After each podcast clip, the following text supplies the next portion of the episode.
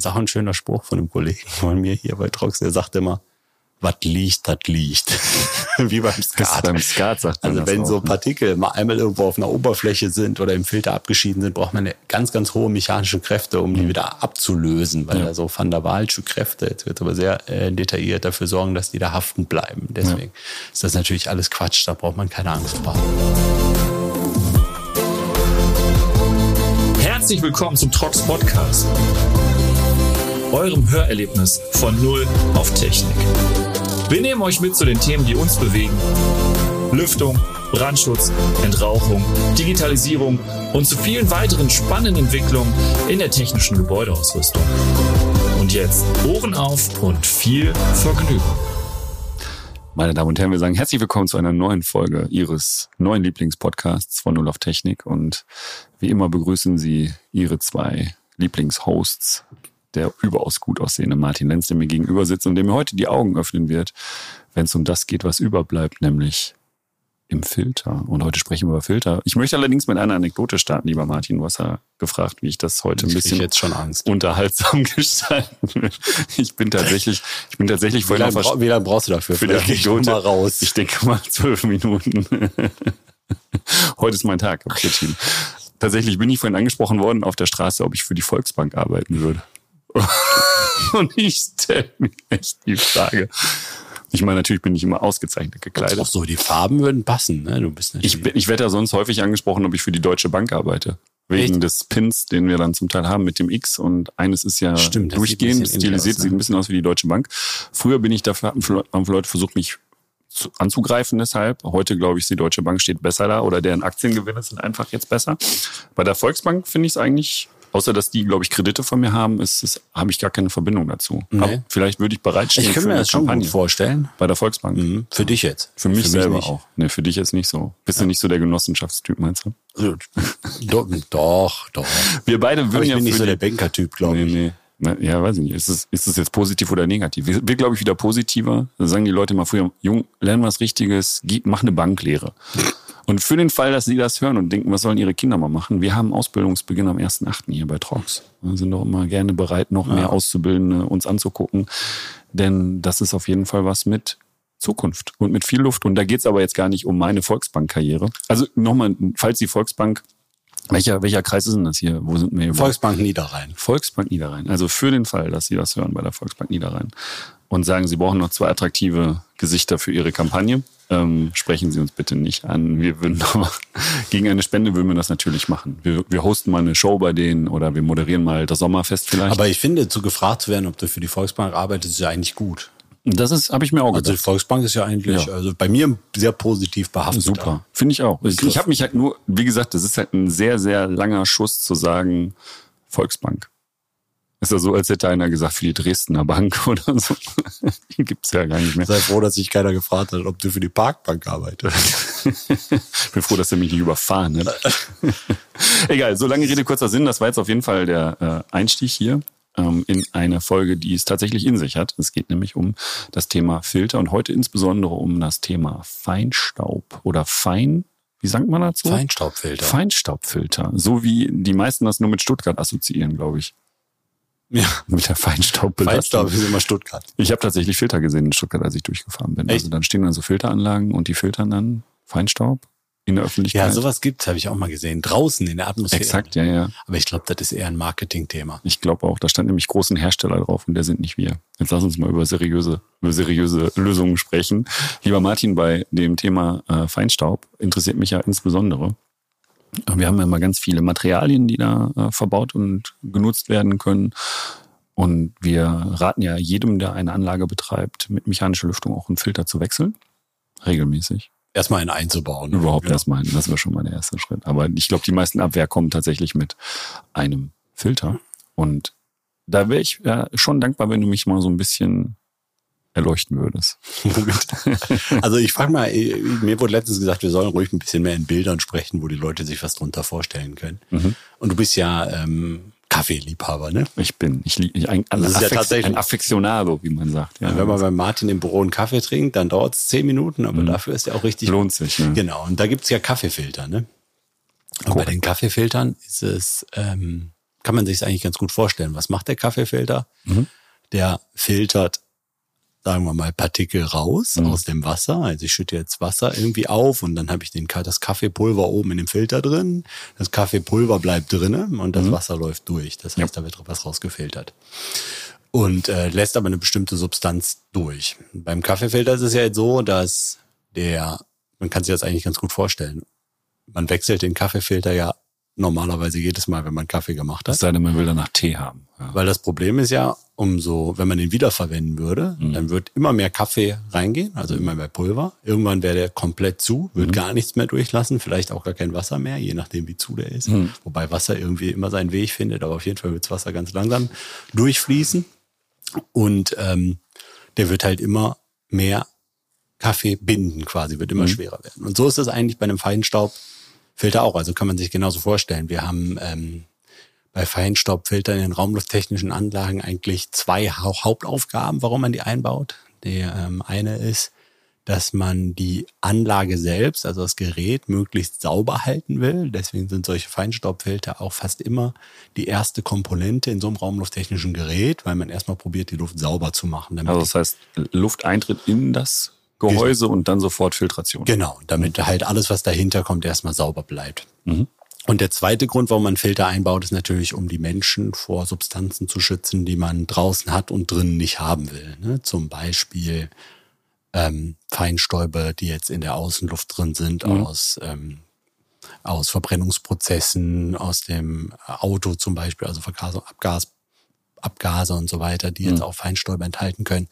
Und auch Pollen, ne, gerade jetzt in der Sommerzeit. Also diese ganzen Sachen will man ja in der Luft nicht drin haben und die will man auch filtern, damit die Menschen einfach bessere Luft im Innenraum haben. Ne? Mhm. Und da ist es auch so, dass man diese Filter einbaut und die scheiden ja jetzt diesen Staub ab. Das heißt, wenn die Luft da angeflogen kommt oder mhm. angeströmt kommt, kommen mit der Luft auch Partikel, bei Feinstäuben ist so ein bisschen eine Definitionsfrage, aber meistens spricht man von Partikeln, die kleiner 10 Mikrometer sind. Was, also, glaube ich, ziemlich klein ist. Was sehr, sehr klein ist. genau. Und äh, die kommen dann mit der Luft angeströmt. Mhm. Und die werden dann zu einem großen Teil abgeschieden. Also es hängt natürlich ein bisschen vom Filter, von dem Filterwirkungsgrad ab. Also es gibt Filter, die lassen gar keine Partikel durch und lassen welche, die lassen welche durch. Also es ist eine mhm. Frage, wie, ähm, wie, was für ein Material setze ich ein? Und die werden dann abgeschieden in dem Filter. Und was dann passiert ist, dass die Luft natürlich auf der anderen Seite sehr, sehr rein wieder wegströmt und dann durch das Gerät weiter ins Gebäude kommt. Und auf der anderen Seite verschmutzt halt dieser Filter. Ne? Der lagert quasi den Staub ein.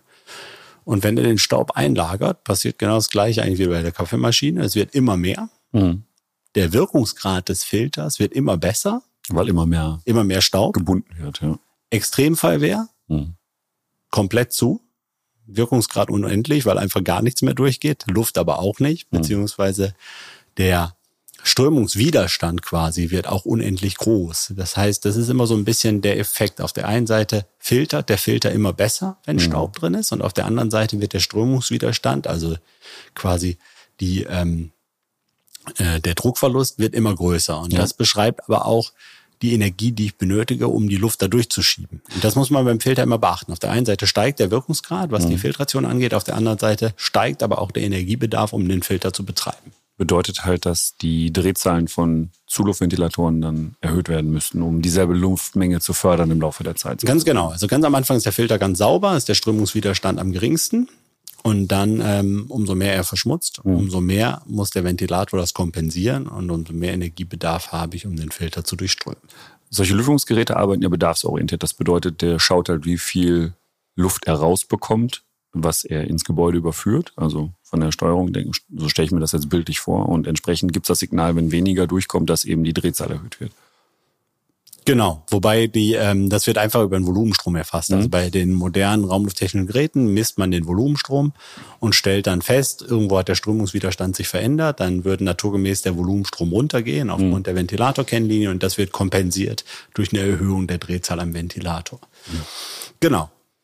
Und ähm, das ist eigentlich so vom Grundprinzip, wie so ein Filter funktioniert. Und dann gibt es bei Feinstaubfiltern natürlich unterschiedliche Filterklassen. Die Filterklassen beschreiben am Ende wie effizient der jetzt wirklich filtert. Also ob der viele Partikel rausfiltert oder eher wenige. Weil am Ende ist das auch immer eine, eine Balance zwischen ähm, Strömungswiderstand und Effizienz. Das heißt, naturgemäß ist es so ein Filtermaterial, was mehr Partikel abscheidet und auch mhm. ganz kleine Partikel abscheidet. Das hat natürlich einen größeren oder einen höheren Grundströmungswiderstand als eins, was wenig abscheidet. Mhm, Kann man sich so vorstellen wie, sagen wir mal, in der Natur wäre jetzt einfach so ein Gitterrost, könnte man sagen, scheidet Vögel ab. Mhm. Ne? Braucht der Wind wenig Kraft, um da durchzuströmen. Und wenn man jetzt irgendwie irgendwie ein ähm, sehr, sehr eng vermaschtes Gewebe oder sowas hat, braucht man viel mehr Strömung quasi oder mehr, viel mehr Power. Hört man ja schon in den Geräuschbildungen dann meistens, Ganz die genau. sich dann an solchen Oberflächen äh, zutragen. Jetzt ist die Frage, es gibt ja immer so unglaublich lange Beschreibungen bei solchen Filtern, auch immer bezogen auf die Materialien. Vielleicht so für den Laien noch mal kurz, welche Materialien unterscheidet man grundsätzlich denn bei solchen Feinstaubfiltern? Also es gibt vom Grundsatz ähm, unterschiedliche Faserarten. Mhm. Also es gibt äh, in vielen Fällen werden Glasfasern eingesetzt, um ein Filtermaterial daraus zu äh, kreieren. Das können dann Filterpapiere sein. Also sie sehen so ähnlich aus wie so ein Papier. Oder auch ähm, quasi eher Fasern, aus denen man so eine Art Filtertasche baut. Mhm. Ja. Ähm, Glasfaserbasiert. Und es gibt synthetische Fasern. Synthetische Fasern gibt es ganz, ganz viele verschiedene. Es gibt Chemiefasern, es gibt sogenannte Nanowave-Materialien. Das sind einfach chemisch hergestellte oder synthetisch hergestellte Filtermaterialien. Genau, also darin unterscheiden die sich. Und dann gibt es auch äh, diese Filterklassifizierung, von denen ich vorhin gesprochen hatte. Und da ist es so, dass man heute Filter unterscheidet, also Feinstaubfilter, ähm, beziehungsweise einklassifiziert in sogenannte PM-Klassen. Mhm. PM kennt man vielleicht, ne? Ähm, steht für Particulate Matter. Mhm. Heißt so viel wie ähm, einfach eine Partikelgröße am Ende. So kann man sich das ja. vorstellen. Also wenn ich jetzt zum Beispiel sage PM10, dann meint das alle Partikel, die 10 Mikrometer groß sind oder kleiner. Mhm. Deswegen, wenn ich jetzt zum Beispiel sage, in Stuttgart habe ich eine Feinstaubbelastung im Bereich PM10 von 25 Mikrogramm pro Kubikmeter Luft, dann heißt das, ich habe in einem Kubikmeter Luft 25 Mikrogramm Partikel, die 10 Mikrometer groß sind oder kleiner. PM10. PM2,5 ist dementsprechend alles, was kleiner ist als 2,5 Mikrometer und PM1 ist alles, was kleiner ist als ein Mikrometer. Und wenn ich jetzt zum Beispiel einen Filter klassifiziert habe und der trägt die Bezeichnung PM10 60 Prozent, mhm dann kann ich grob davon ausgehen, dass der Filter von allen Partikeln, die kleiner sind als 10 Mikrometern, 60 Prozent filtert. Und daher kommen auch diese unglaublich langen Bezeichnungen zum Teil hinter Filtern, die man dann sieht. Ne? Wenn man dann diese Faktoren und Kombinationen sieht, das ist schon eher was für die Leute, die auch wirklich wissen, was sie da einbauen. Ne? Ja, genau. Also es ist, bei der typischen Filterbezeichnung findet man halt irgendwie eine Dimension, mhm. also oft das Abmaß, Höhe und Breite. Dann bei Taschenfiltern findet man oft die Anzahl der Taschen noch irgendwie im Typenschlüssel, die Länge der Tasche. Dann hat man meistens irgendeinen, ähm, irgendeinen Buchstabe, der drin aufs Medium, der da drin aufs Medium hinweist. Zum Beispiel G steht dann oft für Glas oder N steht dann für Nanowave oder sowas. Und äh, die Filterklasse steht natürlich auch noch mit drin. Mhm. Genau, also im Wesentlichen ist das dann auch so, wie man quasi die Filter prüft. Ne? Also wenn man die jetzt klassifiziert, muss ich ja irgendwie auch ein Prüfverfahren haben. Also du musst ja, glaube ich, zumindest einen Nachweis erbringen. Ne? Du kannst ja nicht einfach irgendwas einbauen und sagen, ja, wird schon irgendwie passen. Nee, genau. Also ich, das muss ja irgendwie ausprobieren, wie, wie viel, wie effizient ist jetzt der Filter. Also wie viel kann der wirklich mhm. abscheiden? Beziehungsweise was für eine Abscheideleistung hat der?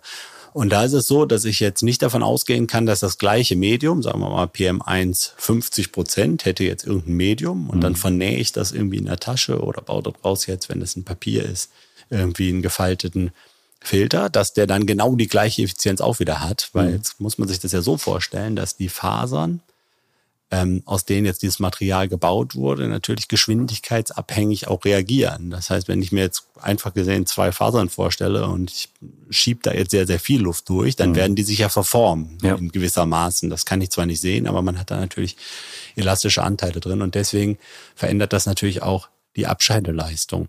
Und deswegen muss man bei jedem Feinstaubfilter, wenn man die Klasse angeben will, wirklich einen Test machen. Und das ist immer ganz witzig, weil wir haben äh, bis vor drei, vier Jahren kannten ja, sagen wir mal, die, die, äh, der Hauptteil der Bevölkerung keine Aerosole. Mhm. Aerosole sind ja seit der Pandemie, kennt jeder Aerosole. Und dann kommen manchmal die Leute hier bei uns ins Filterlabor und dann erzählt man denen ja, wir haben hier übrigens einen Aerosolgenerator. Und dann denken viele oft, ah, den habt ihr euch gekauft hier wegen der Pandemie. Und dann Mhm. sage ich, nee, seit Jahrzehnten das liegt bewertet nahe. man, seit Jahrzehnten bewertet man Filter mit Aerosolen. Und zwar funktioniert das so, dass man quasi den Filter in dem Strömungskanal einbaut. Und der Test ist wirklich sehr, sehr einfach zu verstehen.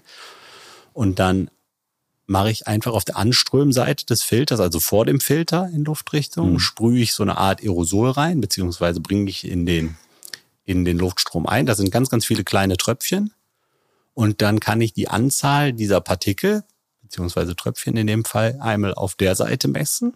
Und dann messe ich nicht nur einmal, beziehungsweise zähle ich nicht nur einmal. Also man zählt die Partikel mit Partikelzählern sondern man zählt in verschiedenen Größenbereichen. Also ich weiß dann genau vor dem Filter, wie viele Partikel von welcher Größe sind da. Und das gleiche mache ich hinter dem Filter nochmal. Und dann kann Also ich für jede, wurde. genau, dann kann ich für jede Mhm. Partikelgröße genau sagen, so und so viel Wirkungsgrad hat der Filter gehabt. Das ist ja abgespaced. Also dann- man kann es wirklich zählen. Wie Also wird das mit so- Partikelzählern gemacht. Krass, Mit so optischen Partikelzählern. Ja, Wahnsinn. Und dann ergibt sich typischerweise eine Kurve, und das ist auch total einfach zu verstehen, wo kleine Partikel natürlich den höchsten Durchlassgrad noch haben. Also kleine Partikel kommen vereinzelt noch durch und große Partikel werden nahezu zu 100 Prozent abgeschieden. Das heißt, so eine klassische Wirkungsgradkurve bei so einem Filter über die Partikelgröße sieht so aus, dass große Partikel zu nahezu 100 Prozent abgeschieden werden und kleine zu ähm, quasi gewissen Anteilen noch durchgehen. Und dann kann ich auf Basis dieser Kurve, kann ich dann, ähm, gibt es ein normatives Verfahren, diese PM1 beziehungsweise PM2,5 und PM10 Klassen bestimmen und genau gucken, wie stark der Filter jetzt wirklich filtert, beziehungsweise was für eine Abscheideleistung der hat. Mhm. Und das wird dann mit als Zertifikat ausgegeben oder hat man eine Garantie? Also es gibt so eine Art äh, standardisierten Prüfzyklus, wo jeder sozusagen sich dran halten muss. Ja, wir haben, wir haben ein Zertifizierungsverfahren, wo die, ähm, wo die Filter zertifiziert sind, wo die unabhängig geprüft werden. Aber ich sag mal, wer uns kennt, der weiß, dass unsere Daten tendenziell eigentlich immer stimmen. Und Bisschen mehr haben, geprüft sogar. Ja. ähm, ja unsere eigenen Prüfstände und wir lassen uns natürlich auch zertifizieren, aber wir haben jeden Filter, den wir verkaufen, auch geprüft, was diese ähm, Werte angeht. Und was dann auch noch wichtig ist, hatte ich vorhin ja schon mal angedeutet, ist, und ich weiß, dass das ein Lieblingsthema von dir ist, Ich wollte gerade fragen, wir, wir müssen noch über deine Über geheime Plastikdose sprechen, die sich im Labor befindet. Ja. Genau, weil jetzt wir vorhin, äh, wir hatten ja Anfang drüber, anfangs darüber gesprochen, dass bei Filtern es immer darum geht, Abscheidegrad, also wie viel filtert der Filter raus und Energiebedarf. Ja. Ne? Und dass beides halt ähm, sich gegenläufig verhält. Das heißt, umso höher der Wirkungsgrad von einem Filter ist, umso höher auch der Energiebedarf, naturgemäß. Natürlich hängt das ein bisschen vom Medium ab, aber beim gleichen Medium ist das so.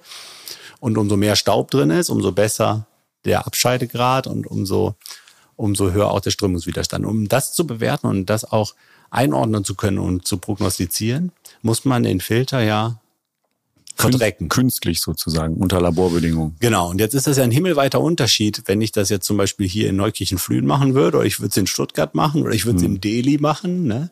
würde immer was anderes rauskommen, weil die Staubbelastung erstmal eine ganz andere ist und weil natürlich auch die Staubzusammensetzung eine ganz andere ist. Also bei dem Staub draußen kann man ja auch nicht davon ausgehen, dass er überall auf der Welt gleich ist. Na klar, du Der hast ja unterschiedliche Vegetation, Genau. Fahrzeuge, Verbrennungssituationen. Erhebliche, Ja. erhebliche lokale Unterschiede. Und deswegen hat man sich überlegt, dass man einen sogenannten Prüfstaub normiert. Das ist unglaublich. Das heißt, wir kaufen quasi, sag ich mal, Dreck ein, wir jetzt als Firma, um diesen genormten Dreck Mhm. oder Staub, der dann bei allen Menschen, die Filter nach Norm prüfen, gleich aussieht, Ja. um den dann in den Filter reinzuschmeißen und zu gucken, Mhm.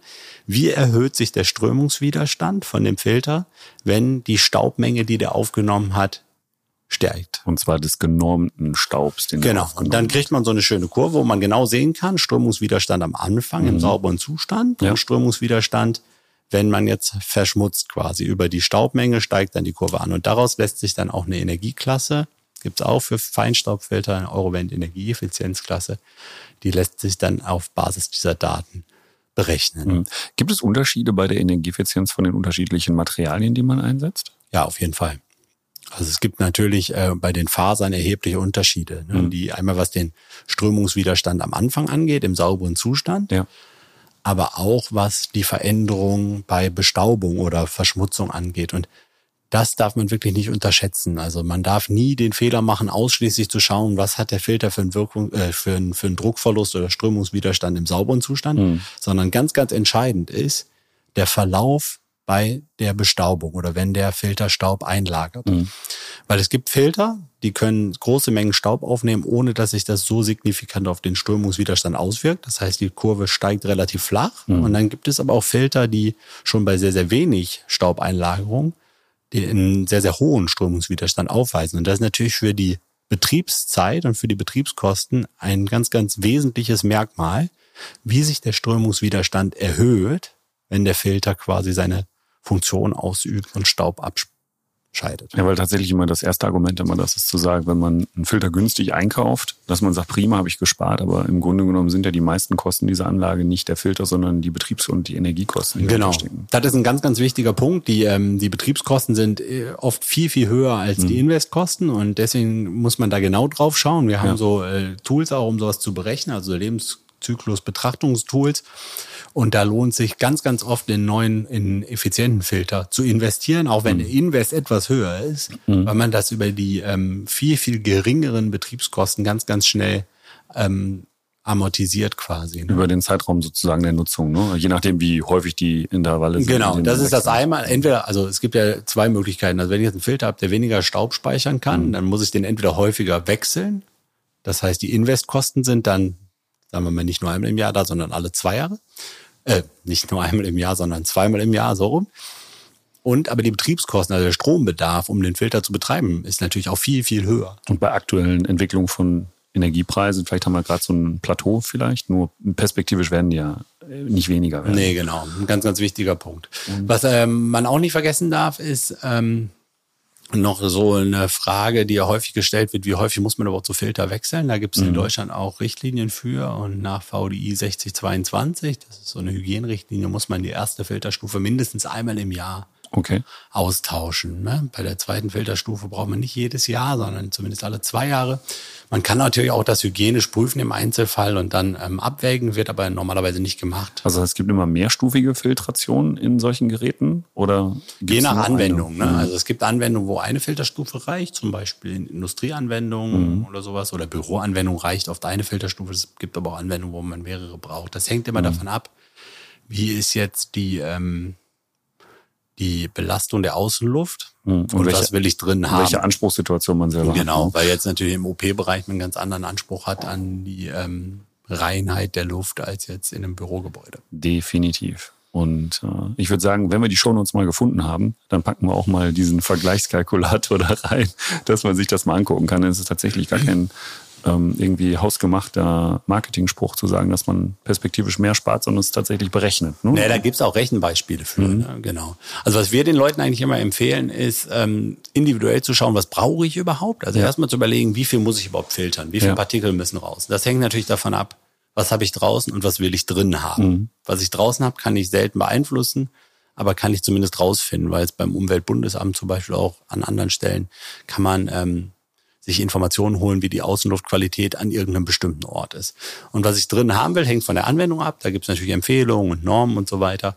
Und dann muss ich natürlich überlegen, wie realisiere ich das? Und mhm. ob ich das dann einstufig mache oder zweistufig, ob ich das mit einem Taschenfilter mache, mit einem ähm, Filtereinsatz, also mit einem Mini-Pleat-Filter, wie wir die nennen, oder ähm, ganz, ganz anders. Das muss ich dann im Einzelfall natürlich abwägen und gucken, dass ich da für mich das wirtschaftliche Optimum finde. Und da ist es tatsächlich so, dass der Invest ganz, ganz oft untergeordnet ist und man eigentlich die Betriebskosten dringend beachten muss mhm. und es oft Sinn macht, in einen höherwertigen Filter zu investieren. Und da können wir durchaus aushelfen, falls mal jemand den Bedarf dafür hat, von dem wir ausgehen, letzten Endes. Das genau. ist eine ordentliche Geschichte. Da freue ich mich. Erstmal vielen lieben Dank, Martin, für diesen doch kurzen, aber prägnanten Einstieg in das Thema der Filtration. Und bei allen anderen Sonder- und Spezialanwendungen könnte ich mir vorstellen, dass wir uns mal einen Experten an den Tisch holen, der uns dann nochmal deutlich tiefer mitnimmt in seine Expertise. Wobei das schon ein sehr, sehr solider Einstieg war, glaube ich, für die meisten. Ne? Das ist schon eine gute Ich hoffe es zum Beispiel. Eine Sache, die ich noch unterschlagen habe, ist, weil Jetzt du vorhin die Medien ansprachst, muss man vielleicht noch beachten, es gibt Filter, die ähm, ähm, Filtermaterialien, die elektrostatisch geladen sind. So wie das kann man Haare, bei so einer Filter, genau, kann man bei so einer Filtermaterialproduktion machen. Bei bestimmten Fasern geht ja. das, bei synthetischen Fasern. Und da ist es so, dass wenn die elektrostatisch geladeten sind, hat dieser mhm. elektrostatische Effekt positive Auswirkungen auf den Abscheidegrad. Das heißt, der ist höher. Okay. Aber dafür muss die permanent geladen werden. Ja, das ist jetzt genau die Schwierigkeit. oder? Die sind dann am Anfang geladen und Ja. diese elektrostatische Ladung nimmt während des Betriebs ab. Das heißt, der Wirkungsgrad wird kleiner. Okay, das ist wie mit, wenn du auf jemanden sauer bist, dann bist du am Anfang auch geladen. und Irgendwann wird es immer weniger. Ja, in der Theorie soll dann der Wirkungsgrad, also die Wirkungsgrad oder Abscheidegradsteigerung durch Staubeinlagerung das Ganze wieder kompensieren. Kompensieren, ich habe da manchmal meine. Zweifel, weil man bei diesen elektrostatischen Effekten ganz schwer prognostizieren kann, wie lang sind die denn da im echten Leben? Ob ein Tage, fünf Tage, zehn Tage oder zwei Monate. Ähm, und deswegen kann man das da nicht so genau einordnen. Was aber noch wichtig ist zu wissen, sowas wird bei der Normungsprüfung auch berücksichtigt. Und das ist auch ein ganz interessanter Test. Da müssen wir die Filter in so eine Kammer reinlegen und dann verdampfen wir da Isopropanol. Und äh, das Isopropanol sorgt dann dafür, dass die elektrostatischen Effekte komplett verschwinden. Und man misst dann quasi den Abscheidegrad einmal mit den elektrostatischen Filtern, äh, Effekten und einmal ohne. Und ohne. Genau, und das wird dann auch nach Norm mit deklariert und angegeben. Unglaublich. Das ist ja wie Jugend forscht, nur in noch extremer. Nur in schöner. Nur in schöner. nur, nur, älter. Nur als in älter. Wobei, die meisten Leute sind ja nicht so alt. Ja, man könnte tatsächlich über dieses Thema Filter stundenlang berichten. Heute war man eher so, um Einstieg zu finden. Ne? Für die meisten, die sagen so, interessiert mich erstmal, warum muss ich denn immer da was reinstecken und wieder rausholen? Kann ich Filter eigentlich wegwerfen? Das wäre meine letzte Frage. Kann ich die einfach so entsorgen? So in Hausmüll? Bei den normalen Filtern kann man die einfach im normalen Hausmüll entsorgen. Ja. Wunderbar. Und dann sind die weg. Mir war ja eine lustige Geschichte im Zusammenhang mit der Corona-Pandemie. Mhm. Da gab es ja immer noch einen, die gesagt haben, ähm, die, die hatten immer so eine Vorstellung, glaube ich, im Kopf von so Viren, Mhm. die dann lebend in diesem Filter drin sind. Und aus dem Filter wieder rauskommen. die sind auch total vermehrungsfreudig dann? Mhm. und die dann da total exponentiell sich vermehren und dann total gefährlich sind beim Filterwechsel. Mhm. Deshalb, das ist ähm, zum Teil natürlich auch falsch kommuniziert worden. Unwissenheit auch viel, ne? Ja, ganz, ganz viel Unwissenheit. Also Viren brauchen ja immer einen Träger, die leben ja Mhm. alleine überhaupt nicht. Also die haben keinen Organismus, der alleine leben kann. Die brauchen immer einen Träger. Und die bleiben auf Oberflächen ganz, ganz kurz nur aktiv. Also Mhm. die können auf Oberflächen nur wenige Tage beziehungsweise je nach Kondition Stunden überhaupt aktiv bleiben. Und wenn die irgendwo sind, Mhm. das ist auch ein schöner Spruch von einem Kollegen von mir hier bei Trox, der sagt immer, was liegt, das liegt. Wie beim Skat. beim Skat sagt man Also wenn auch, so ne? Partikel mal einmal irgendwo auf einer Oberfläche sind oder im Filter abgeschieden sind, braucht man eine ganz, ganz hohe mechanische Kräfte, um die wieder abzulösen, weil Mhm. Ja. da so Van der Wahlsche Kräfte, jetzt wird aber sehr äh, detailliert dafür sorgen, dass die da haften bleiben. Deswegen ist das natürlich alles Quatsch, da braucht man keine Angst vor haben. Uns beide braucht man jetzt nicht mit viel Kraft abzulösen, glaube ich, weil wir sagen erstmal bis hierhin vielen lieben Dank für Ihre Aufmerksamkeit. Und falls Sie die Gelegenheit noch nicht hatten, die anderen Folgen zu hören, tun Sie das sehr gerne. Abonnieren Sie auch äh, diese Playlist von uns. Wir werden in regelmäßigen, unregelmäßigen Abständen immer neue, wunderbare Themen für Sie bringen. Und falls Sie noch einen Vorschlag haben, wo wir für Ihre Weihnachtsfeier eingesetzt werden können, um zu moderieren, oder auch sonst noch einen Beitrag haben, den wir hier mit du- aufnehmen möchten. Suchst du einen neuen Job oder was? Nee, ich, ich sag mal so, die, die, diese gigantische Anzahl von Zuhörern wird jetzt nicht dazu führen- dass er hier anfängt. Wird jetzt nicht Also dazu so führen, nach dass ich Motto, wenn das, mit der bekomme. wenn das mit der Volksbank nichts wird, Ich dann stelle ich mich irgendwo auf die Bühne und mache mich zum Hampelmann. Ich, ich arbeite doch schon heimlich für die Volksbank. Das weiß nur keiner. Wunderbar. Martin, ich habe äh, zu danken. Vielen lieben Dank. Es war ein äh, interessanter Tag mal wieder mit dem ganzen Thema der Filtration. Fürs nächste Thema lassen wir uns inspirieren und vielleicht haben wir noch den einen oder anderen Gast, der sagt, bei denen möchte ich mitmachen. Da bewerbe ich mich mal. Wir haben ein drittes Mikrofon in unserem wunderbaren Akademiestudio, wo wir wieder mal zu Gast sein durften. Und dann wünschen wir Ihnen noch einen wunderschönen Tag und machen Sie es gut. Tschüss. Genau. Bis bald.